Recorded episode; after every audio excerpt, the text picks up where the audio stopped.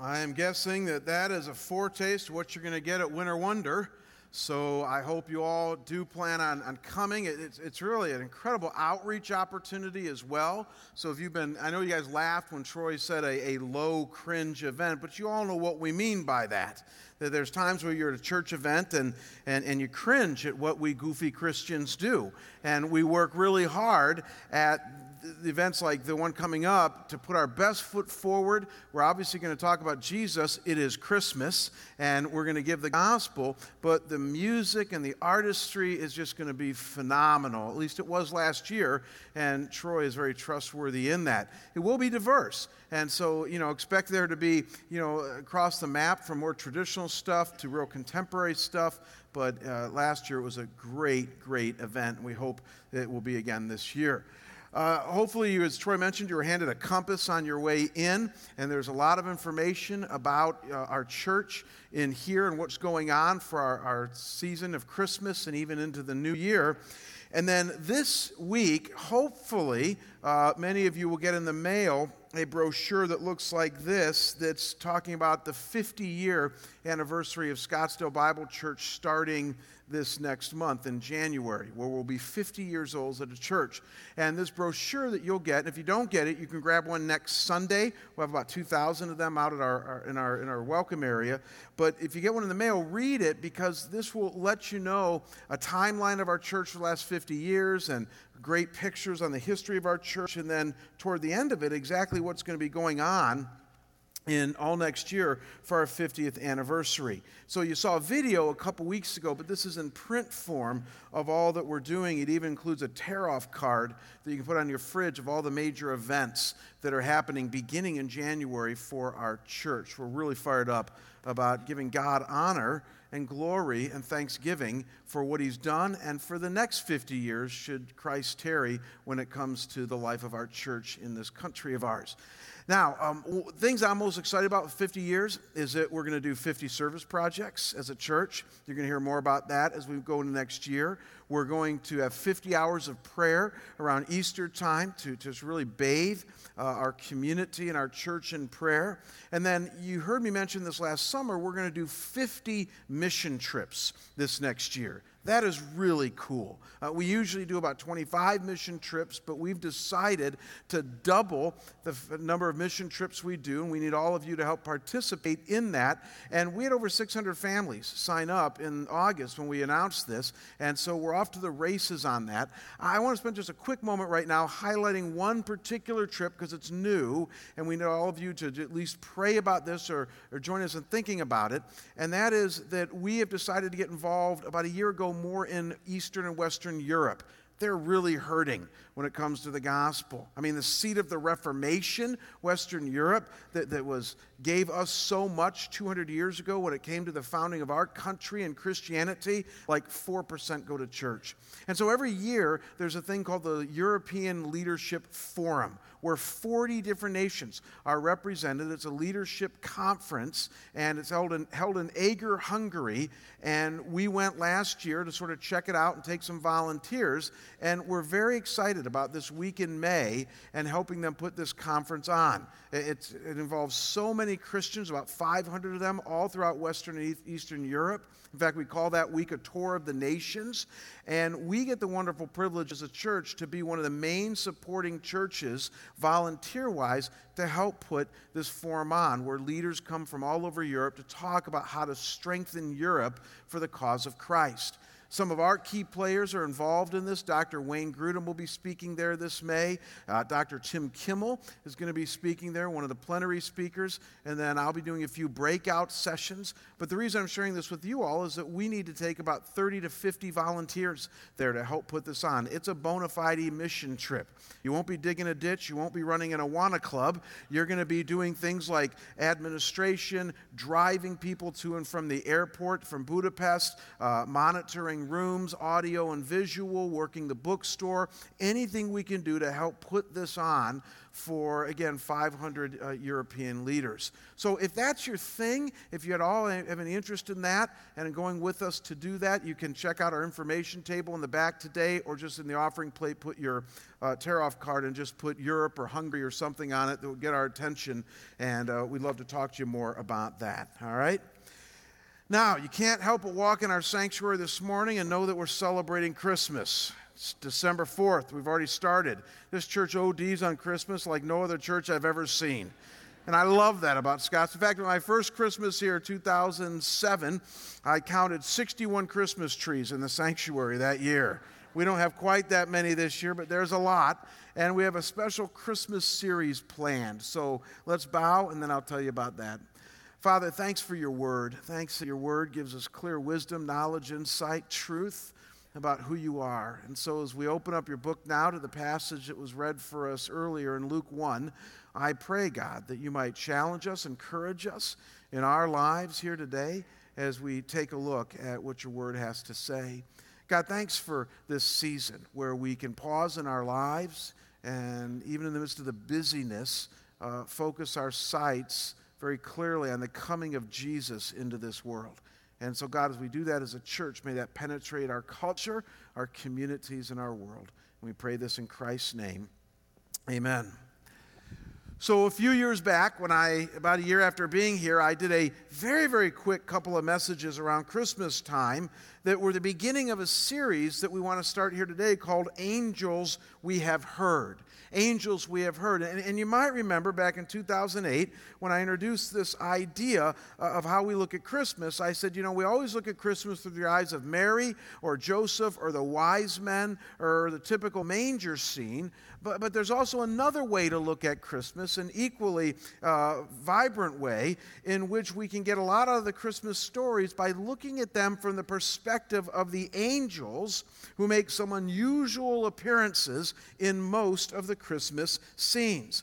And so you might remember that I shared with you that the highest concentration of angel appearances in the Bible, and there's about 198 direct references to angels in the Bible, the highest concentration was during the whole conception and birth of Jesus, what Bible experts call the infancy narratives in the Gospels. And so check this out. On no less than five occasions, an angel appeared to some of the main players in and around Jesus' birth, and each time they had something profound and life changing to share with those involved, and by extension, us.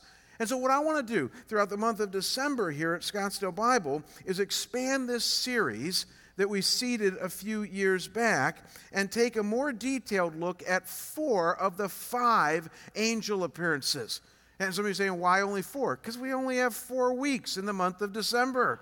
But maybe next year we'll do the fifth one, but at least let's nail down four of the five main ones and let's see what we can learn from our, for our lives as the angel interacts with the players in the Christmas story.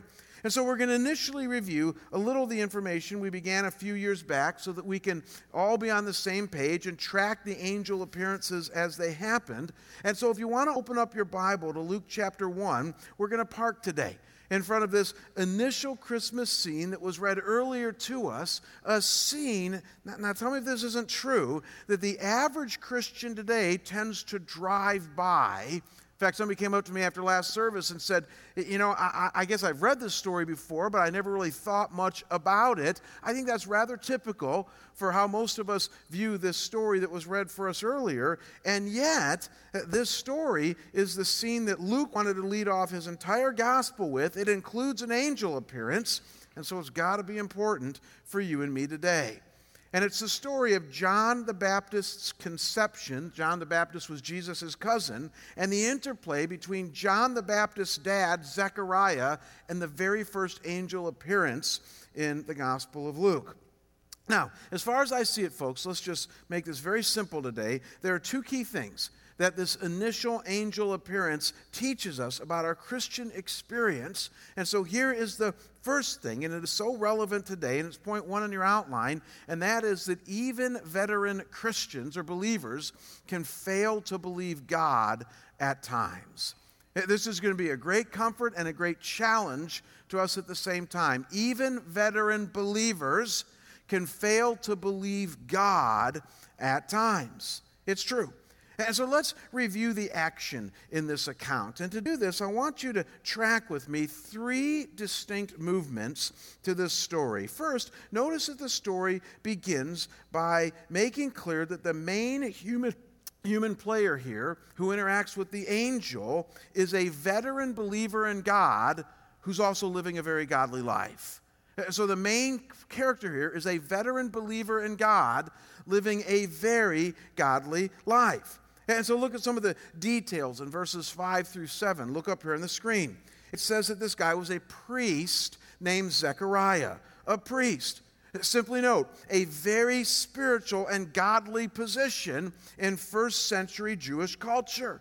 Out of thousands uh, of Jews living in the Holy Land at that time, there were about 18,000 priests. They were the spiritual leaders in the temple. They were the ones who devoted their entire lives to knowing God and to representing the people before God in that culture.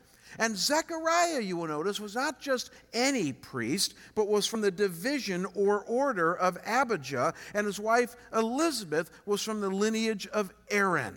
Do you see that there in verse 5? Abijah was one of 24 divisions of priesthood dating back hundreds of years. And Aaron, as you might remember, was the first priest under the Mosaic law. And so Zechariah and Elizabeth were from a very long line of spiritual leaders going way back in Israel's history. They, they, were, they and their ancestors were veterans, certainly not beginners or novices when it comes to knowing and following God. And then to make it even more clear, the veteran nature of these two followers of God, it says that they were both righteous before God and that they were walking blamelessly in the commandments and statutes of the Lord. Now, this obviously does not mean that they were perfect. Nobody is perfect except God Himself. What this simply means is that Luke is trying to tell us that these two had a morality aspect of their life, a law abiding aspect to their lives, in which there was consistency. They had integrity. I like as one Bible expert says it, and I quote, he says, they were saints of the Old Testament type. And so think of some of the most upright, honest, godly people that you know in your life right now say maybe a family member or the person who led you to Christ or one of the pastors who lead you, whoever, think of that person right now, multiply it by two or three times, and this is who Luke is describing in our story here. This is Zechariah, a veteran believer living a very godly life. And because we all know that long term godliness does, does not mean the absence of problems or heartaches in this world, Luke then notes in verse 7 that one of the main struggles that this couple had was that of being childless. They couldn't have kids. We don't know why. We just know that they couldn't conceive a child and they were older now, beyond childbearing years. And this was a sort of source of great heartache for them, and it's key to the story. Now, hang on to that and notice with me the second movement in our story here, what I call the angelic appearance and announcement the angelic appearance and announcement. It says there in verses 8 through 12 that Zechariah was chosen that week to be the one priest who got to go into the temple and burn incense. This was quite a distinction. He would go into the holy place, if you know anything about the temple, from the courtyard into the holy place, and he would burn incense representing the prayers of the people before God. And only one priest each week was chosen to do that, and out of 18,000 priests, Zechariah was chosen. And as he was offering incense, all of a sudden the text says an angel appeared to him standing right next to him. And it says in verse 12 that Zechariah was troubled and fear fell upon him. And folks, just think about it. This makes perfect sense. I, I mean, I laugh today when I watch TV shows and movies that talk about angels because Hollywood today makes it sound like that if you and I were to see an angel today, it'd be like seeing some heavenly buddy, right?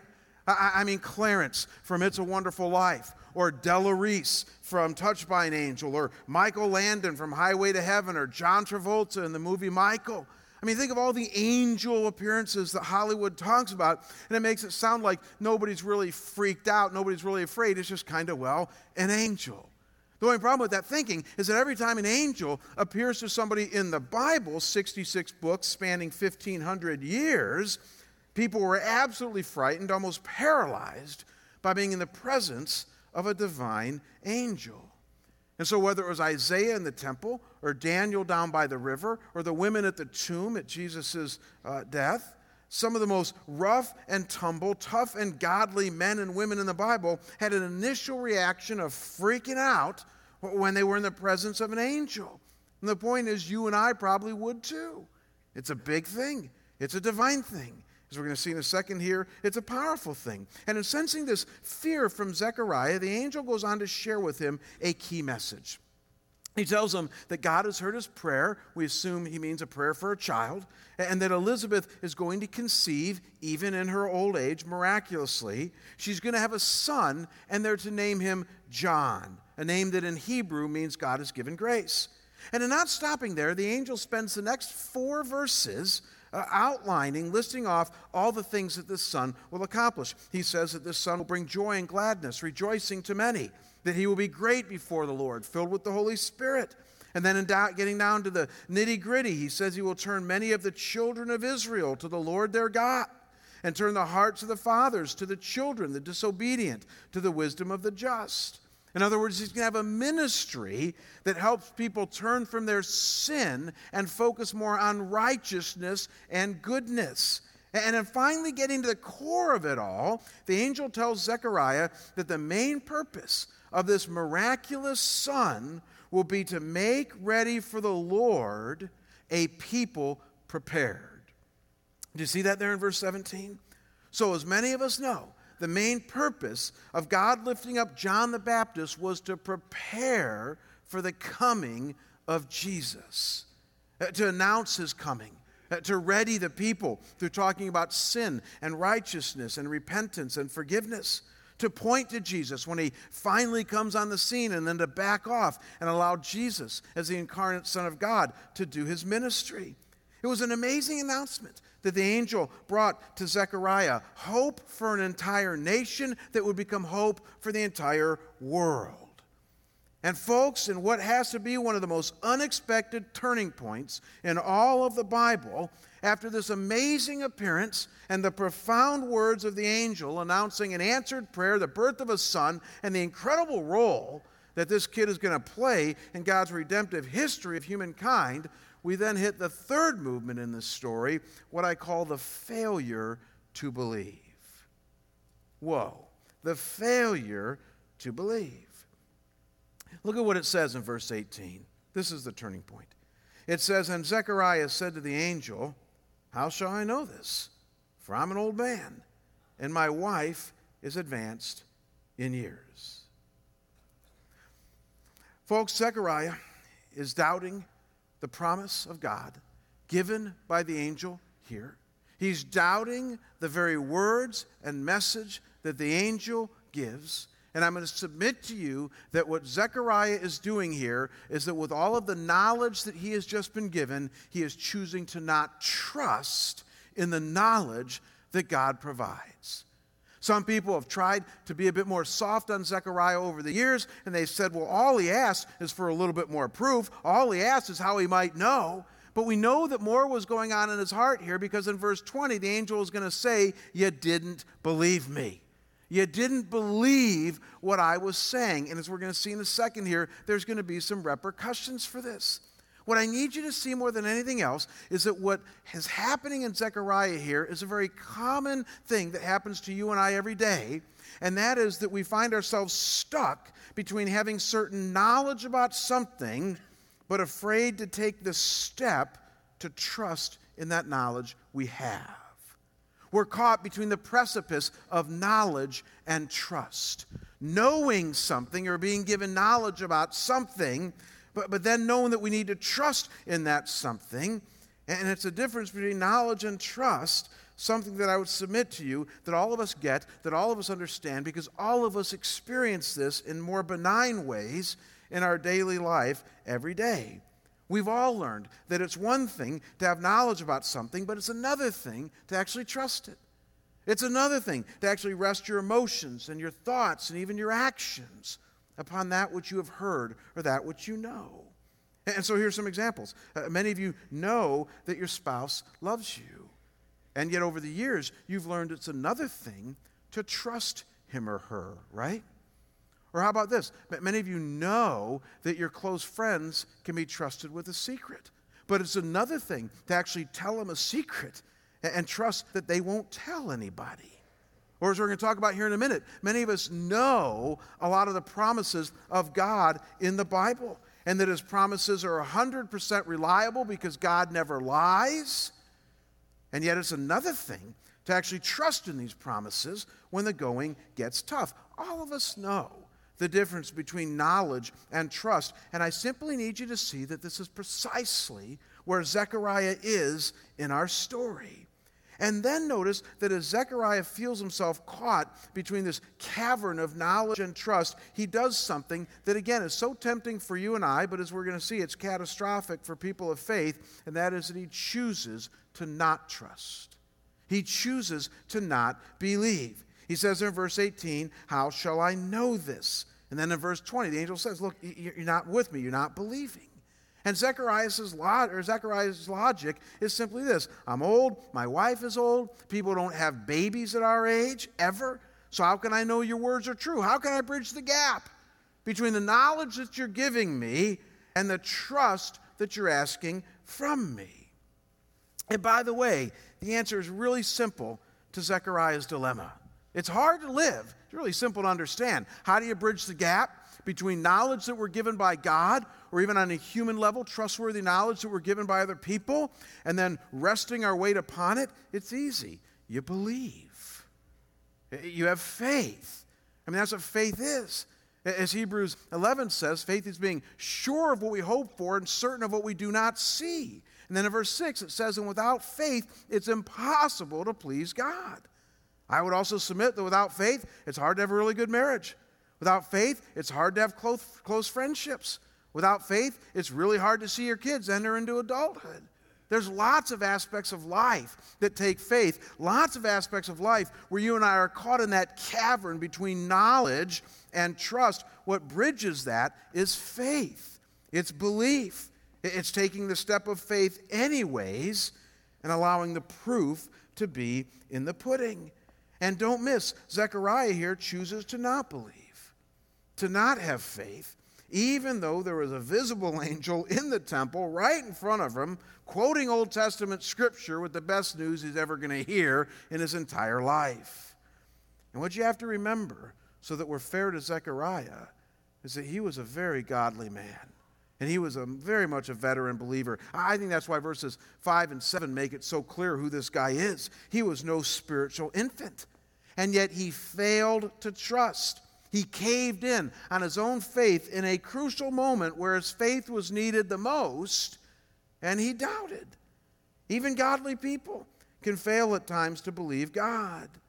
And as I said earlier, I think, and this is just my humble opinion as a pastor, I mean, this is just the application point, is that I think that this is actually a comfort and a challenge to us at the same time. Obviously, the comfort comes in, and that, in, in that if you're a veteran believer, if you're somebody that was born in a Christian home and taught about Jesus since you were young, or like me, had a conversion experience when you were 17 and now are getting a lot older and you've walked with God for years, if that's you and you find yourself at times caving in on your own faith and not taking God at His word, then the comfort is, is that you're in good biblical stead. There are lots of men and women in the Bible who struggled with the Zechariah complex. Peter, Thomas, David, Moses, Gideon. I mean, that's why we have Sunday school, so we know all these names. And you know all these stories. And, and, and you can take comfort in the fact that, yeah, these were great men and women of faith, but oops, there are times when they cave in too because they have feet of clay and they're only human. And so when you and I do, we need to know that there is grace. This should comfort us. And yet at the same time, it should also challenge us.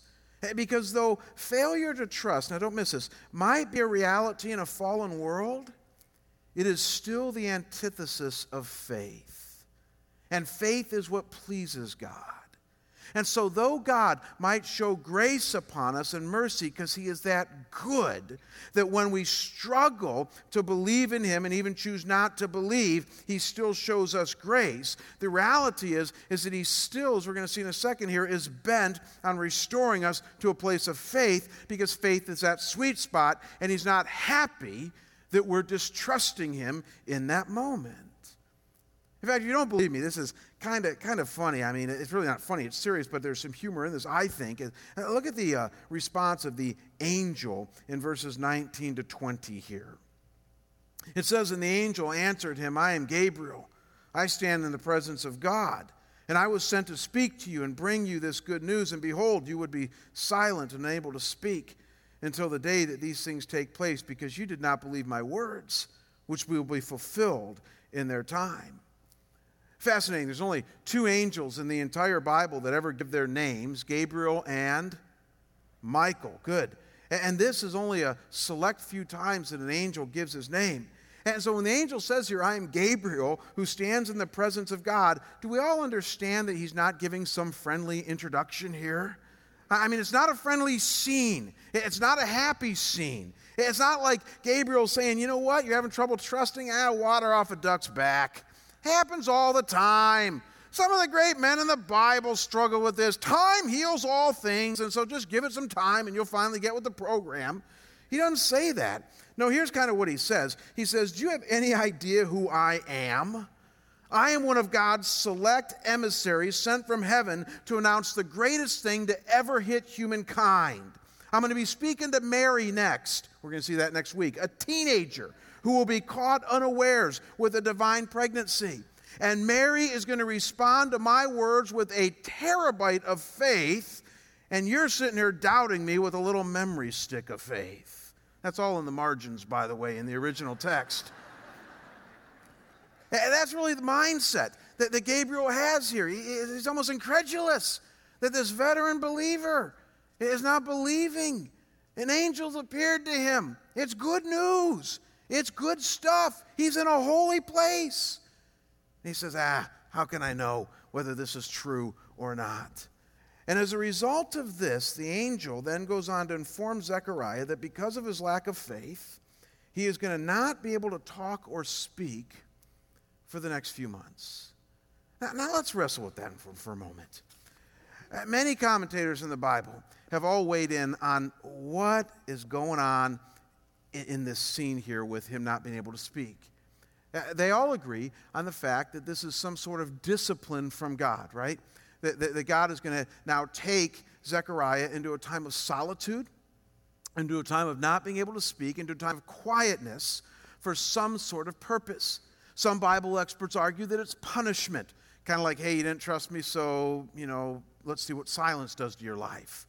Others suggest, however, and I think this is more to the point, that because God is a God of grace, because Zechariah is a good man and a godly man, that the whole purpose of this silence is of a restorative nature. That God wants to bring Zechariah away into a quiet zone, a quiet place, where he will do some concentration, some thinking more about all that has happened to him in the temple there. And through quieting him before God in his presence, he will restore him to that place of faith once again. And I think that's exactly what's going on here, folks. In fact, it's the second thing that I want you to take home with you today. Look up here on the screen, and it's this, and that is that God's grace is all about bringing non trusters back to faith. God's grace is all about bringing non trusters, and I put it in quote there because I don't think that's a word. My, my word program kept underlining it in red. So I don't think that's a word, but, but I kept it there because you and I understand what we mean by that, right? Distrusting, non trusting. When we're in that mode, and what I need you to see is that if God responds to you like he does to Zechariah, then even when he brings discipline into your life, it's a move of his grace, all about helping bring you back to a place of faith. And I think that's exactly what's going on here with Zechariah. Eh, that God, by shutting him up in his presence, brings him to a place of communing with him in quietness and stillness and silence so that he might trust him once again. And by the way, this is so biblical. Elijah heard God in the stillness of a gentle breeze. David heard God in the stillness of a small voice. Jesus heard God by stealing away on multiple occasions to quiet places. Sometimes, I'd actually say many times, we are closest to God in the stillness and the silence. Have you experienced that? We don't tend to hear God on a busy thoroughfare. We don't tend to feel close to Him at malls. We don't tend to have intimate times with Him when we're always on the go. No, most of us have learned that we tend to experience God most when we're in our prayer closets, when we're those moments when He can have our attention, the fullness of our heart and of our mind. And it's interesting that when you read on in this story, and I'll read you just a bit more here in just a second, that, that it was out of this quiet, still, restorative mode that God took Zechariah in that Zechariah becomes a changed man. In fact, we get such a little glimpse of him in chapter 1, the early part there, but later on, and you can read it on your own later, we see a lot more of Zechariah when eight days after John the Baptist is born, a couple months after this event we're looking at here, they're in the temple and they're giving him his name, John. And it's right at that moment that Zechariah is restored and able to speak. And what comes out of his mouth his description of God, his belief and trust in the things of God, is like a different guy. Let me read you some of what he says. He says, Blessed be the Lord, God of Israel, who has visited and redeemed his people, who has raised up a horn of salvation for us in the house of his servant David, as he spoke by the mouth of his holy prophets from of old. And you, child, will be called prophet of the Most High, for you will go before the Lord to prepare his way to give knowledge of salvation to his people and the forgiveness of their sins, because of the tender mercy of our God, whereby the sunrise shall visit us from on high to give light to all those who sit in darkness and in the shadow of death to guide our feet into the way of peace. Exactly. I say the same thing. Hallelujah, he said. I, I mean, this is a different Zechariah. This is a Zechariah who's now trusting fully. All his weight is on the things of God. It's a Zechariah who, out of the stillness and the quietness that God took him to, restored him to a place of faith. And here's my simple point as we wrap up and go to the communion table.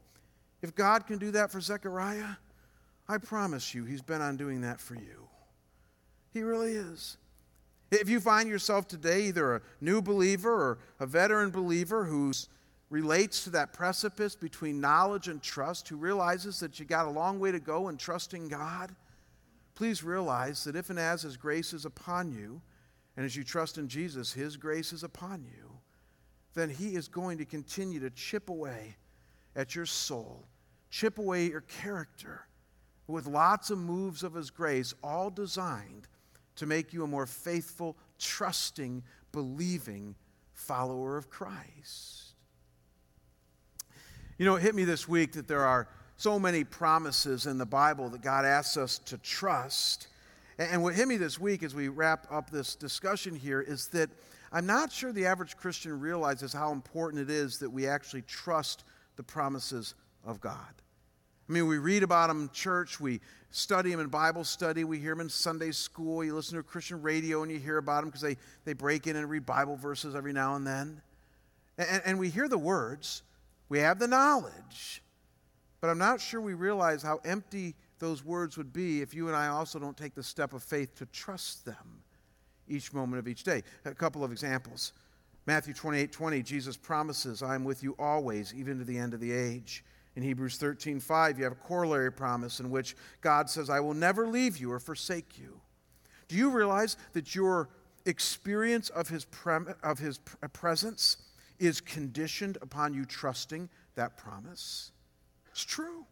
I mean, I can tell my kids I love them. Got one of my daughters here today, and I can tell them I love them. But if they don't believe that, if they don't trust in that promise, if they, ah, the old man's all wet and he doesn't know what he's talking about, then there's going to be some distance between me and my kids. They're not going to fully experience my love for them. It's the same with God. If you don't really believe that He's with you always, that He's never going to leave you, then you'll be lacking in your experience of Him. Or how about this one, 1 Corinthians 10:13, a passage most Christians don't believe. It says, No temptation has seized you except what is common to man, and God is faithful. He will not let you be tempted beyond what you can bear, but when you are tempted, He will also provide a way out so that you may stand up under it. And then a corollary promise in Romans 6:11, uh, where he says, You have died to sin, but you're now alive in Christ.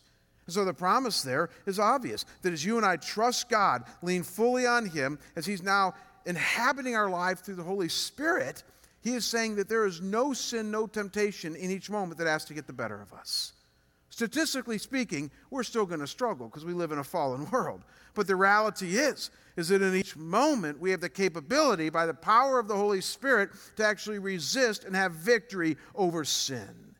And you ask, well, then how is it that so many Christians are still living with so much sin? It's easy. We really don't have as much faith as we think we do.